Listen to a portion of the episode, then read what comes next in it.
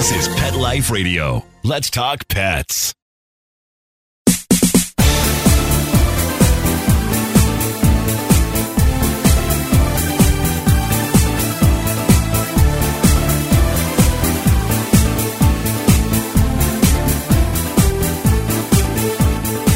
Welcome to Bark and Swagger on Pet Life Radio. I'm Jody Miller Young, your host. Fantasy, sci fi, history, and nature. Those are just some of the inspirations my guest today draws from for the fantastical fashions he and his partner create under the name Pupstar Sonoma. Their goal is to bring together pugs, costumes, and photography to create what else? Magic. And they do. Talking to us from Sonoma, California will be Philip Lauer, who, along with his wife Susan and their three pugs, Roxy, Blue, and Bono, make up this inspiring brand. I discovered them when I opened my New York Post one morning and saw the most adorable photo of the pugs dressed up in garb inspired by the Netflix gangster show Peaky Blinders. I just had to know who created this, and lucky for me, I found them. So now I can share Pupstar Sonoma with you. Before you meet Philip, the creator, photographer, and mastermind behind the brand, we're going to take a short break from our sponsor. So don't go away. Just grab that favorite beverage, get comfortable, and we'll be right back. If you've ever shared your home and heart with a charmingly naughty animal who's always up to mischief, you'll fall in love with the Klepto Kitty who stars in Talk to the Paw by Melinda Metz.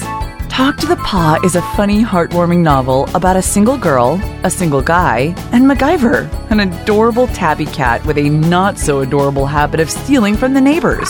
Talk to the Paw is on sale now everywhere books are sold. Visit kensingtonbooks.com for more info.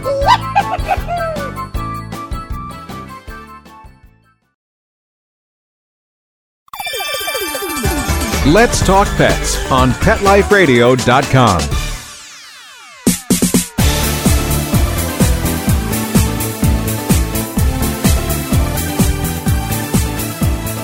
Welcome back. You're listening to Bark and Swagger on Pet Life Radio.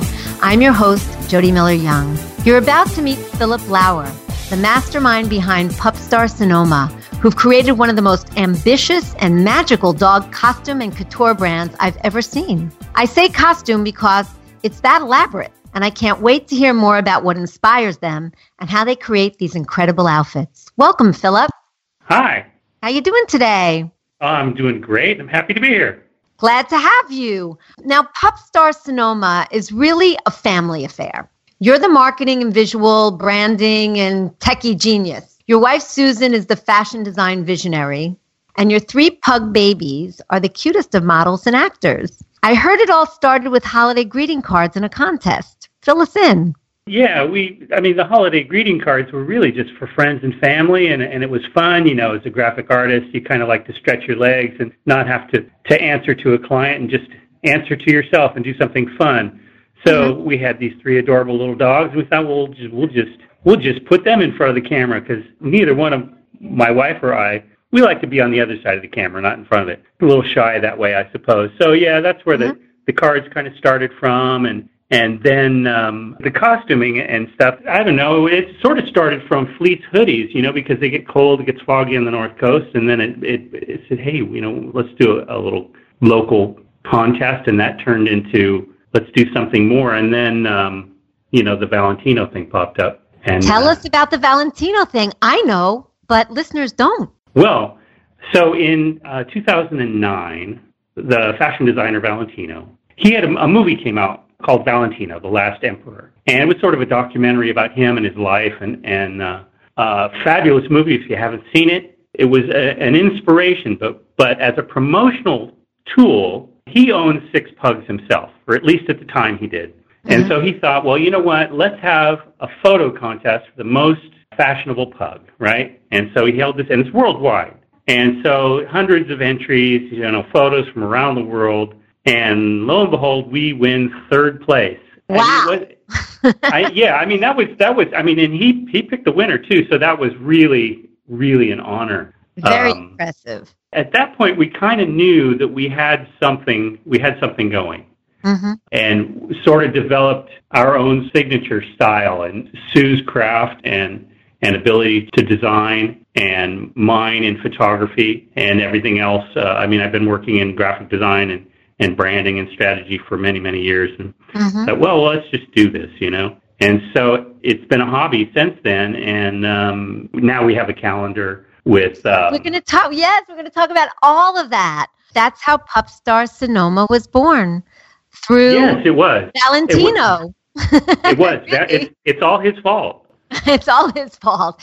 And you know what? Yeah. Be, being um and I'm going to talk to you about this later too, but it's all your fault that we started binge watching Peaky Blinders because that's how uh, you I know I'll, you. I'll take it for that because that's a fantastic series. Um, fantastic. You know, Love it. If yeah. you haven't watched it, check it out on Netflix. It is a wonderful, wonderful series, really riveting.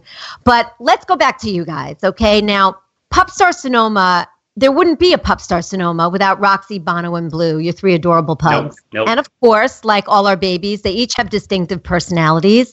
Tell us about them. Well, we got Roxy first. We only really intended on getting one dog. And we went to see Roxy when she was a baby. And uh, with actually, we, we went to see the litter of puppies. And we found this couple that uh, showed pugs and were very successful. And they had a really good breeding program and bred very healthy dogs and genetically tested them so that they weren't carrying anything congenital or and the good breeders. I mean, the, the, epitome of a of a yeah. responsible breeder. Yes, uh, we were really adamant about that. Um, we didn't good. want a backyard bred dog that would end up in a shelter or a rescue. That's just not fair to the animal. Anyway, uh, aside from that, so we went to to see the litter of puppies. And of course, you know, if you're around a bunch of puppies, it's just they all melt your heart. But Roxy kind of adopted both of us, and she didn't want to leave us not for a second. And so we thought, well, okay, we'll take her home, and we did. But during that day, her brother Blue also was stuck to us like glue, and so we kept in touch with the breeders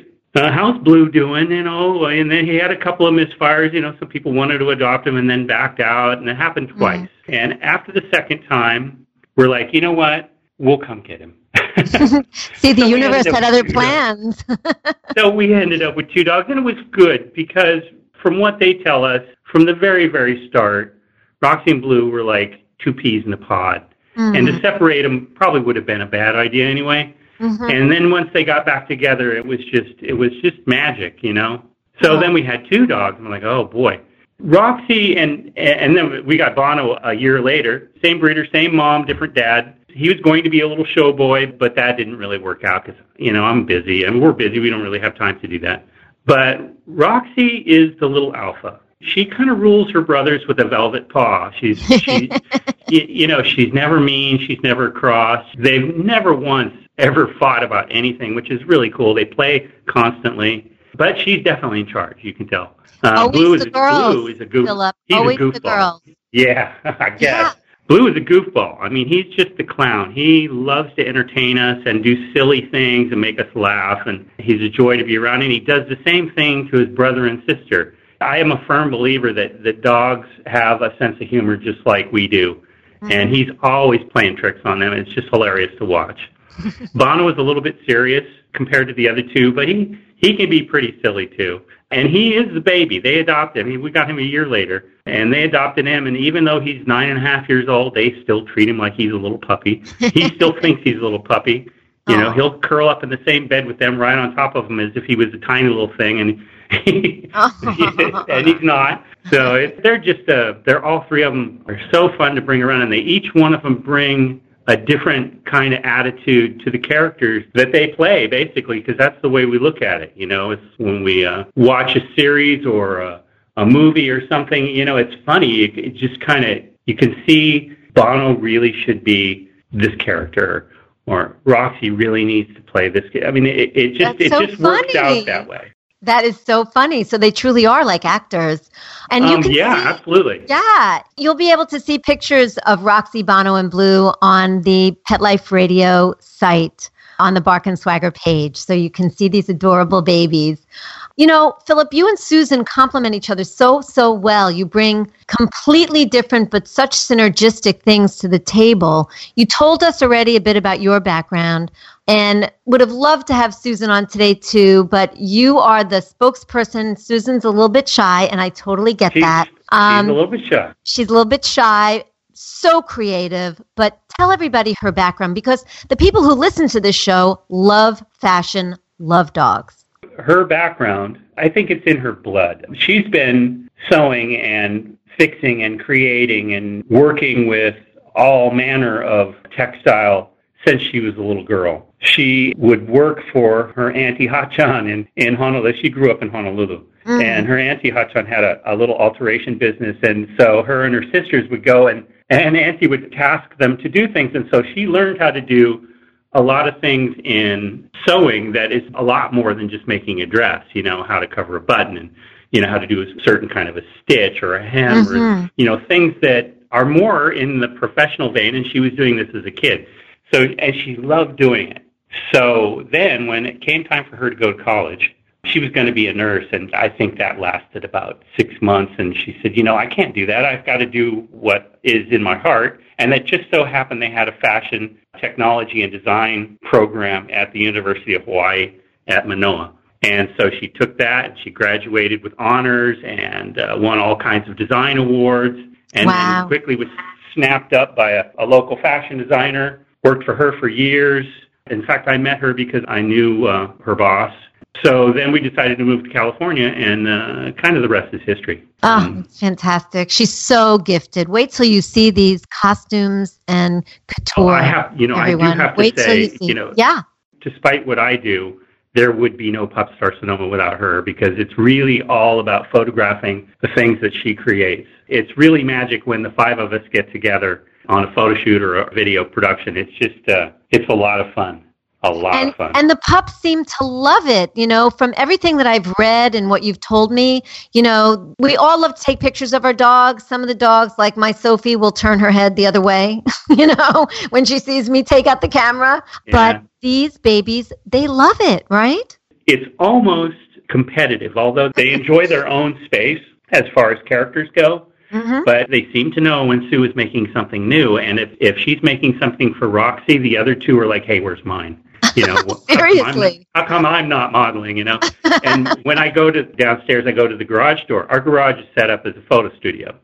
Mhm. Um, yeah, there's no cars in our garage. It's all lighting equipment and, and backdrops and props. But when I go to the back door to go into the garage, all three of them are at my heels because they think that it's time to go to work. You know, and it's really kind of funny to watch. So cute. Now, I mentioned earlier that you and Susan are inspired by fantasy, sci fi, history, historical films and TV shows, nature. What is it about these categories that gets your creative juices flowing?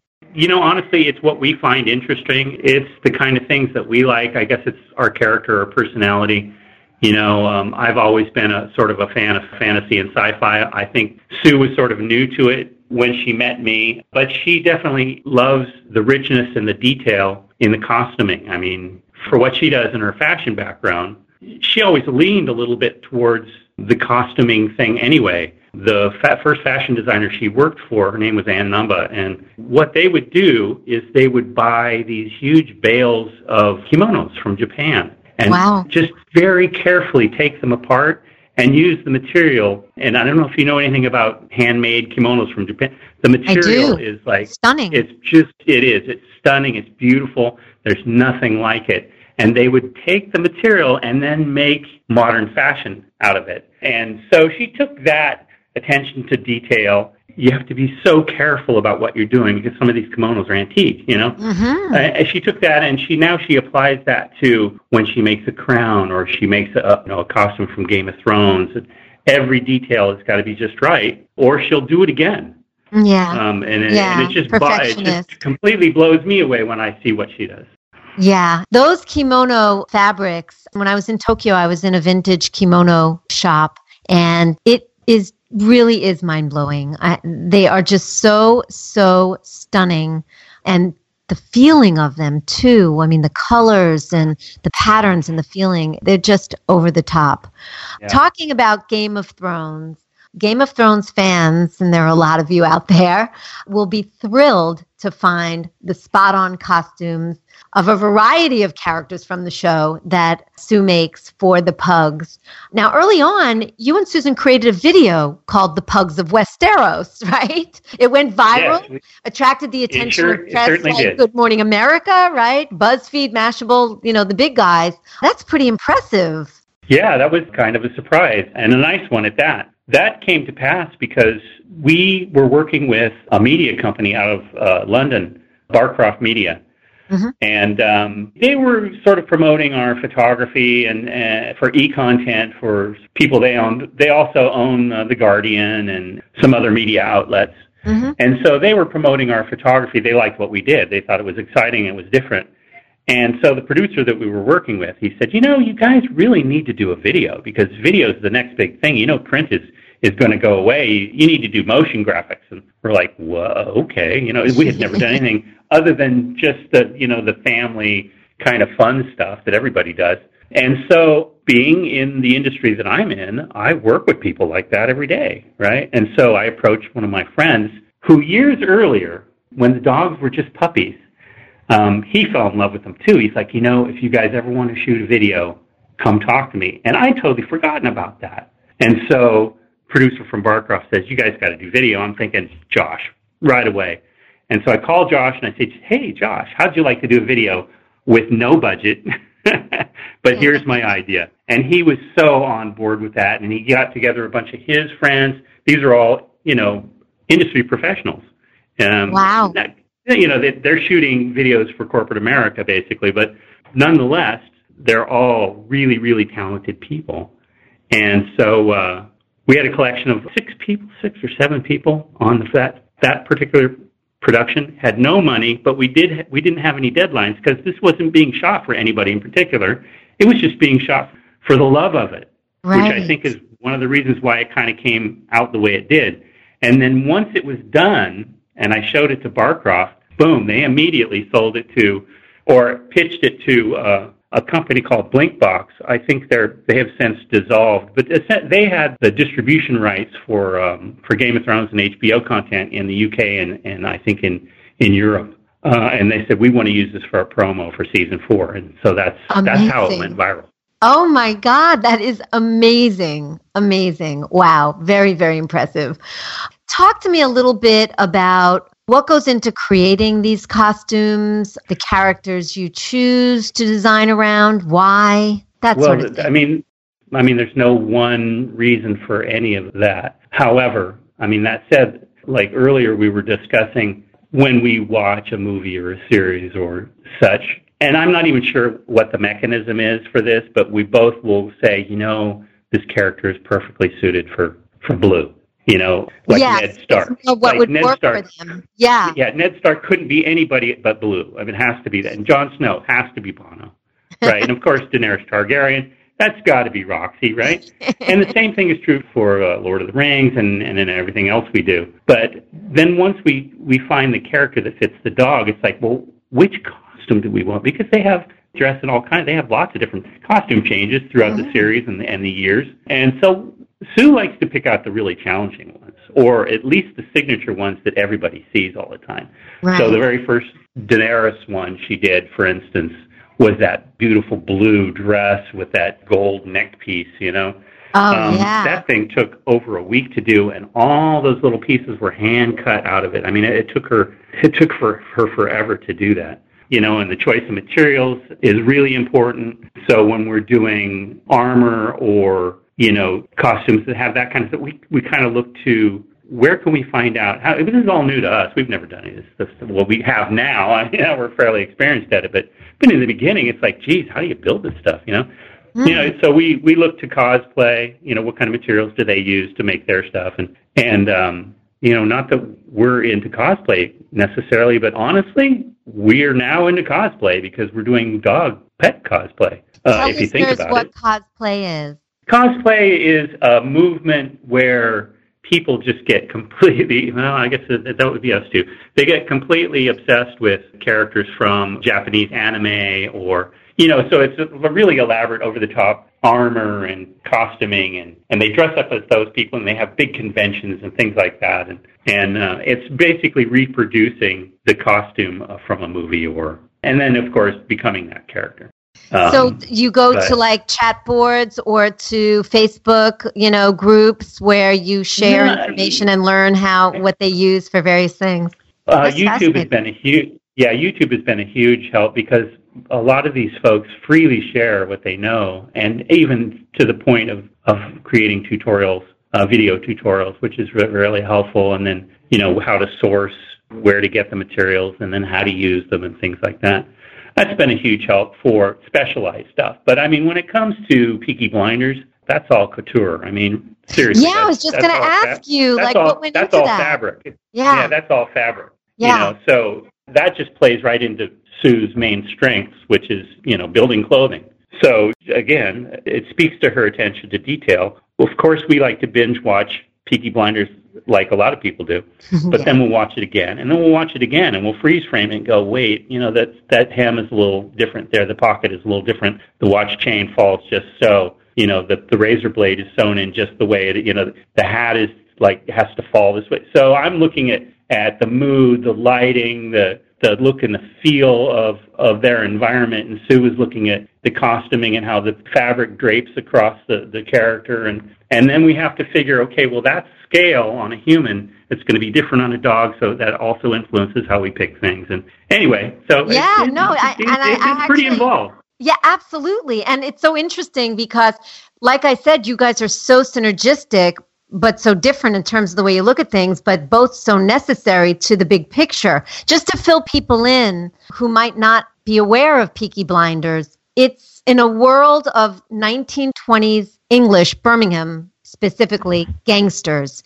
And what Peaky Blinders means, because I didn't know this when I first discovered the show, are they wear these sort of English news caps, which are called peakies, but they hide in the fold of their caps razor blades. And part of their gangster behavior when they don't like somebody very much is they take their hat off and they throw it like a frisbee and the razor blade slash the eyes out of their opponent. Therefore, hence Peaky Blinders. Blinders. But the fact that you're looking at how all these intricate aspects of of the costuming works right down to where the razor blades would fit it's just fun. It's so exciting and very cool. yeah, it's fun to do. And if I had a favorite, I think right now anyway, it, it's Peaky Blinders because those little suits, they're just so, so damn cute. cute. on the dogs. They and are. They, it's like they like become these little characters, and and uh, and the other thing too is that some of the costumes we make for like Game of Thrones and Lord of the Rings and mm-hmm. Hellboy, they're great for photography, but boy, they're not very mobile. It's hard for them to get around. You yeah. know, because the, yeah. the costumes are bulky and big and you know and whatever. But these the suits from Peaky Blinders, they're totally mobile. They can do yeah. anything. You know, because it's really it's just a shirt and a jacket and a vest and a hat. Super cute. You can see pictures of this on the Bark and Swagger page of the Pet Life Radio site. And I absolutely encourage you to check out these pictures while you're listening. They've all been shot by Philip. They're wonderful, and you'll get a real feel for what we're talking about, and it will absolutely make you smile. So, you've talked about how you reference anarchists, hobbits, you know, Game of Thrones, and even the royals in some of the costumes that Susan creates. Are there some that are more the couture that can actually be worn out and about as opposed to costumes really created for being photographed in or videoed in? Really, none of the stuff that we do is out and about. It's not like ready to wear, if, that, if that's what you mean. You know, the only thing that would be ready to wear would be some of the earlier things we did, like, like for instance, the Valentino parkas. Those are practical. We put those on them when they're in the snow or when they're, you know, if we're planning on being somewhere where, where it's really cold. Because those were built and, I mean, they were designed as parkas. So, yeah, but even that's some of the Gilligan's ready work. Islands, some of the Gilligan's Island stuff looks like you Yeah, and, and and that's that's that's strictly speaking, that's the full costume. But honestly, you're right. That's just a shirt and some pants, and they're totally mobile stuff. in those. yeah, Absolutely. You know, not that we run our dogs around in costume. You know, most of the time they're just regular dogs. They run around naked, just like every other dog. yeah, But yeah, in the very, very, very beginning, before we were doing any of this stuff, I mentioned in the beginning that Sue made some fleece hoodies for them. They still wear those on cold mornings. yeah. So they're kind of used to wearing things. And I know a lot of dogs aren't, but I think that the reason ours are so amiable to wearing anything, I mean, they're used to now with all the photography we've done. What was the start was those fleece hoodies. You know, we'd put them on when it was cold outside. It kept them warm, and they Yeah. got used to having something on them. exactly. Uh, and then when it became time to get in front of the camera, that and you know some cookies and some chicken. You know, most dogs and especially pugs, they're very motivated by tasty little morsels. so yeah, so I you think know, most dogs are. I do. yeah. So Yeah. it's fun for them. We make it fun for them. If they're having a bad day, we can tell, and we don't make them do anything they don't want to do. Ever. Yeah. Never Well, that's- have. Never will. That's really nice. That's really nice to hear.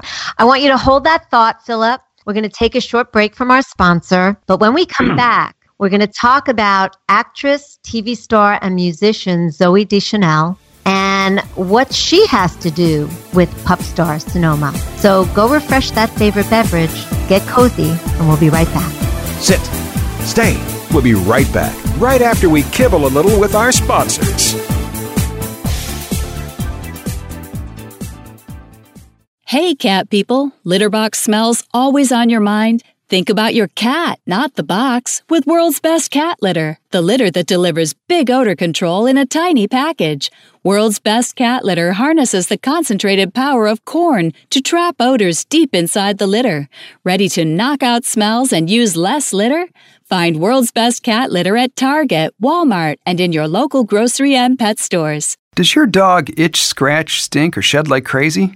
Come to Dynovite for help. Order a 90 day supply of Dynovite. Dynovite is nutrition. Pick up two bottles of Lico Chops, get the third bottle free. New improved Licochaps with omega 3, omega 6, vitamin E, And now, six extra direct fed microbials. even better for the digestive tract and immune system Try Lico Chops. Buy two, get one free. at dynovite.com. D I N O V I T E dot com. Let's talk pets Let's talk pets. on Pet Life Radio. Pet Life Radio. PetLifeRadio.com.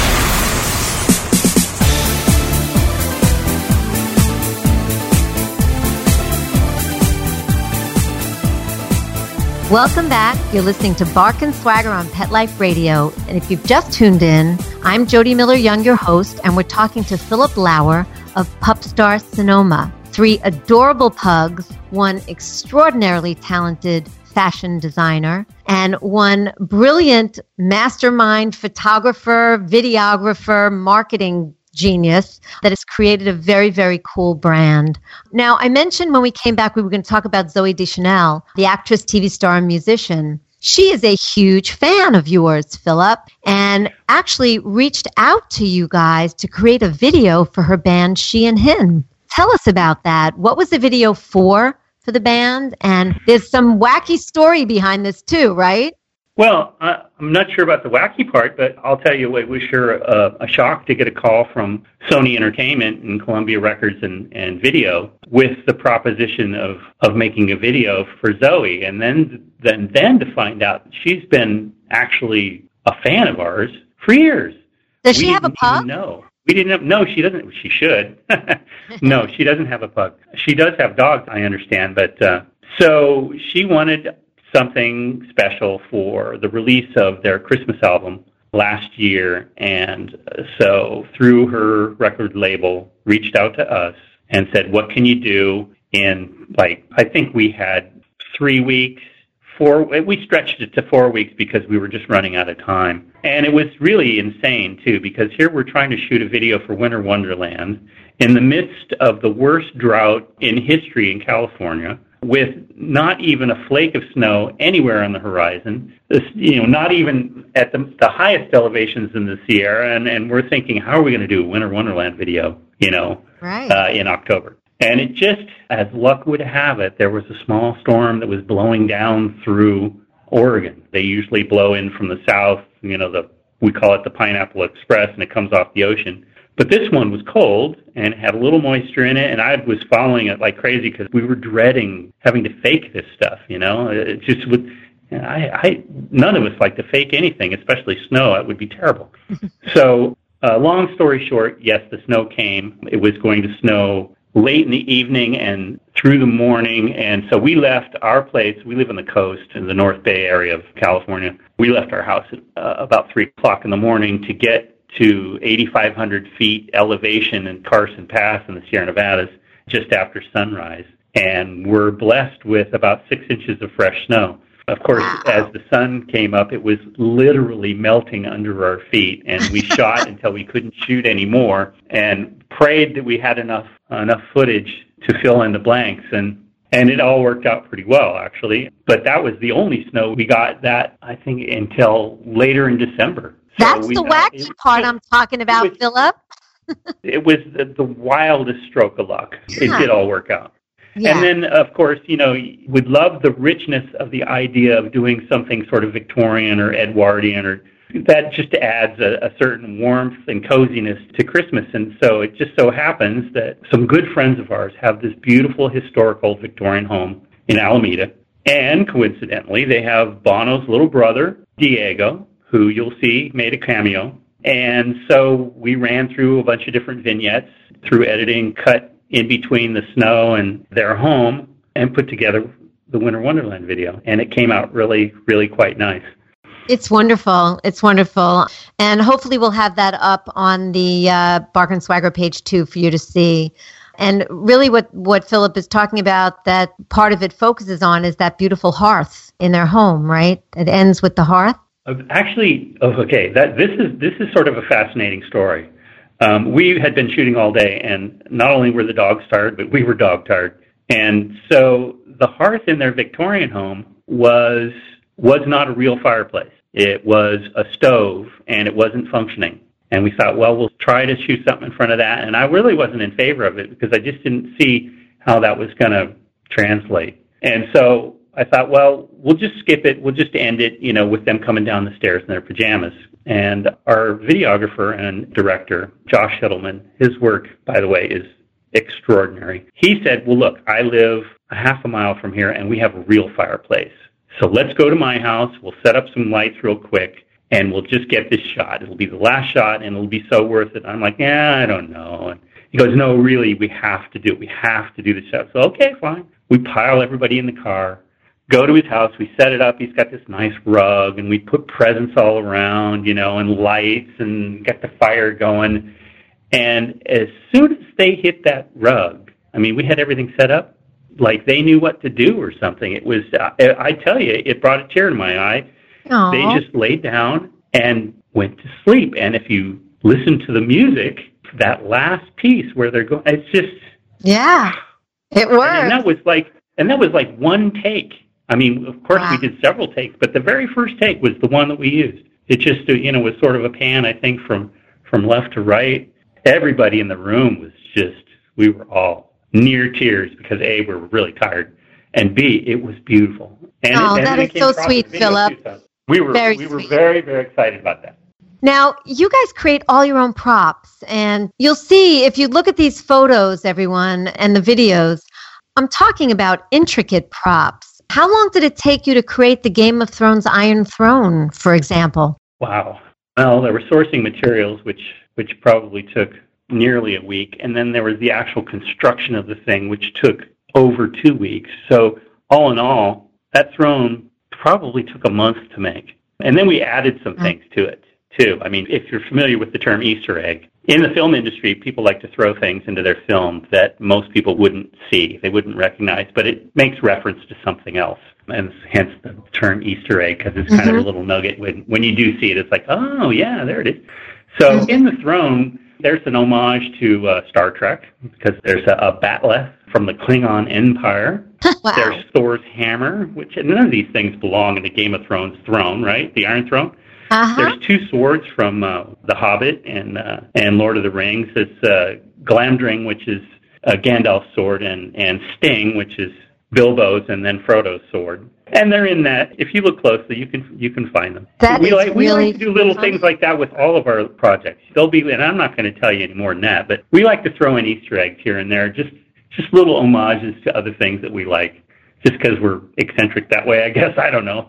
Do the fans like? Is this something that they talk about? Like, No, I say, you know "Oh, honestly this is the first this is the first time I've ever talked about it, and I, I I'm not sure that anybody even ever knew. Wow. So so there you go. As you've got an exclusive. Love it. now, you mentioned earlier, but let's talk about it a little more. You released your first family calendar this year, 2018, featuring looks from Game of Thrones to Gilligan's Island and everything you do in between.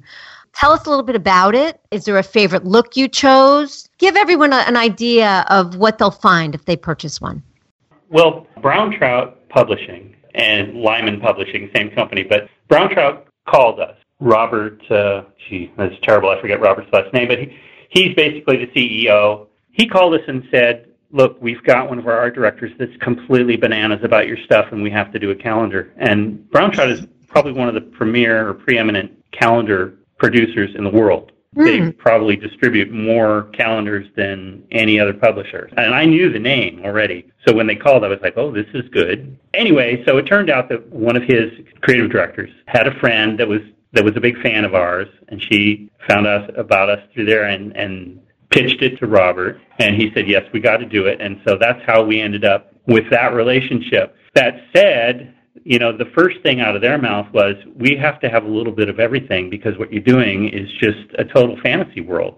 And so that's really why you see the eclectic mix of things. It's, it's a little bit of everything that we do. And next year Mhm. will be the same, except that you'll see things in there that, A, no one's ever seen because they're brand new. That's exciting. Uh, but Can you give us any the same hints? kind of a mix, and and that's why they title it Fantasy Pugs, is because it's pugs dressing up in different fantastic situations and as characters. And Can you give us a it's- hint it's- of something that's, you know, no one's ever seen? Sure. Uh, let's see. Well, I don't know if it's up on our website yet. Hang on. I'm going to have to double check this just so I don't divulge things I'm not supposed to.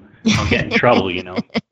So, what we haven't put out yet is a series we're doing called The Pugs of Asgard. And it's, you know, the Marvel Comics, The Avengers. And so we're going to start doing some characters from, from that. And featured in the 2019 calendar will be three of the characters from Asgard Thor, of course, his brother Loki, and then Thor's love interest, Sif.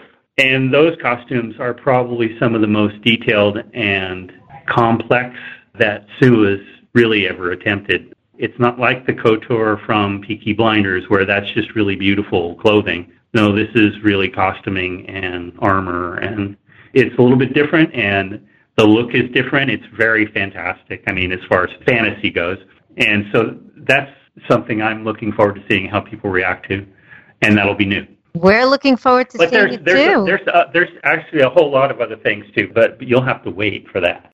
Oh my God! Seriously? yeah, seriously. oh, okay. Um, no, so- it's, it won't be that bad.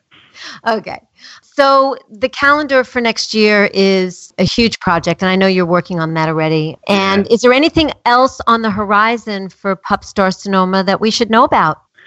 Well, no, I mean we're um, we're just busy doing what we do, and uh, and we did just finish the 2019 calendar, so that's done, and it's with the publisher, and that should be out in either late June or early July. The 2018 calendar, of course, is still available, but you know the season for buying calendars is pretty much behind us, at least for 2018. Although, you know, have- this could be like a collector's item. So it's Well, so possibly, different yeah. and really, yeah, really adorable that people Well- may just well, want to you, get it. It's get only, it now because January. the price. Okay, that's good. Well, that brings us to the next question, which is where can people find you?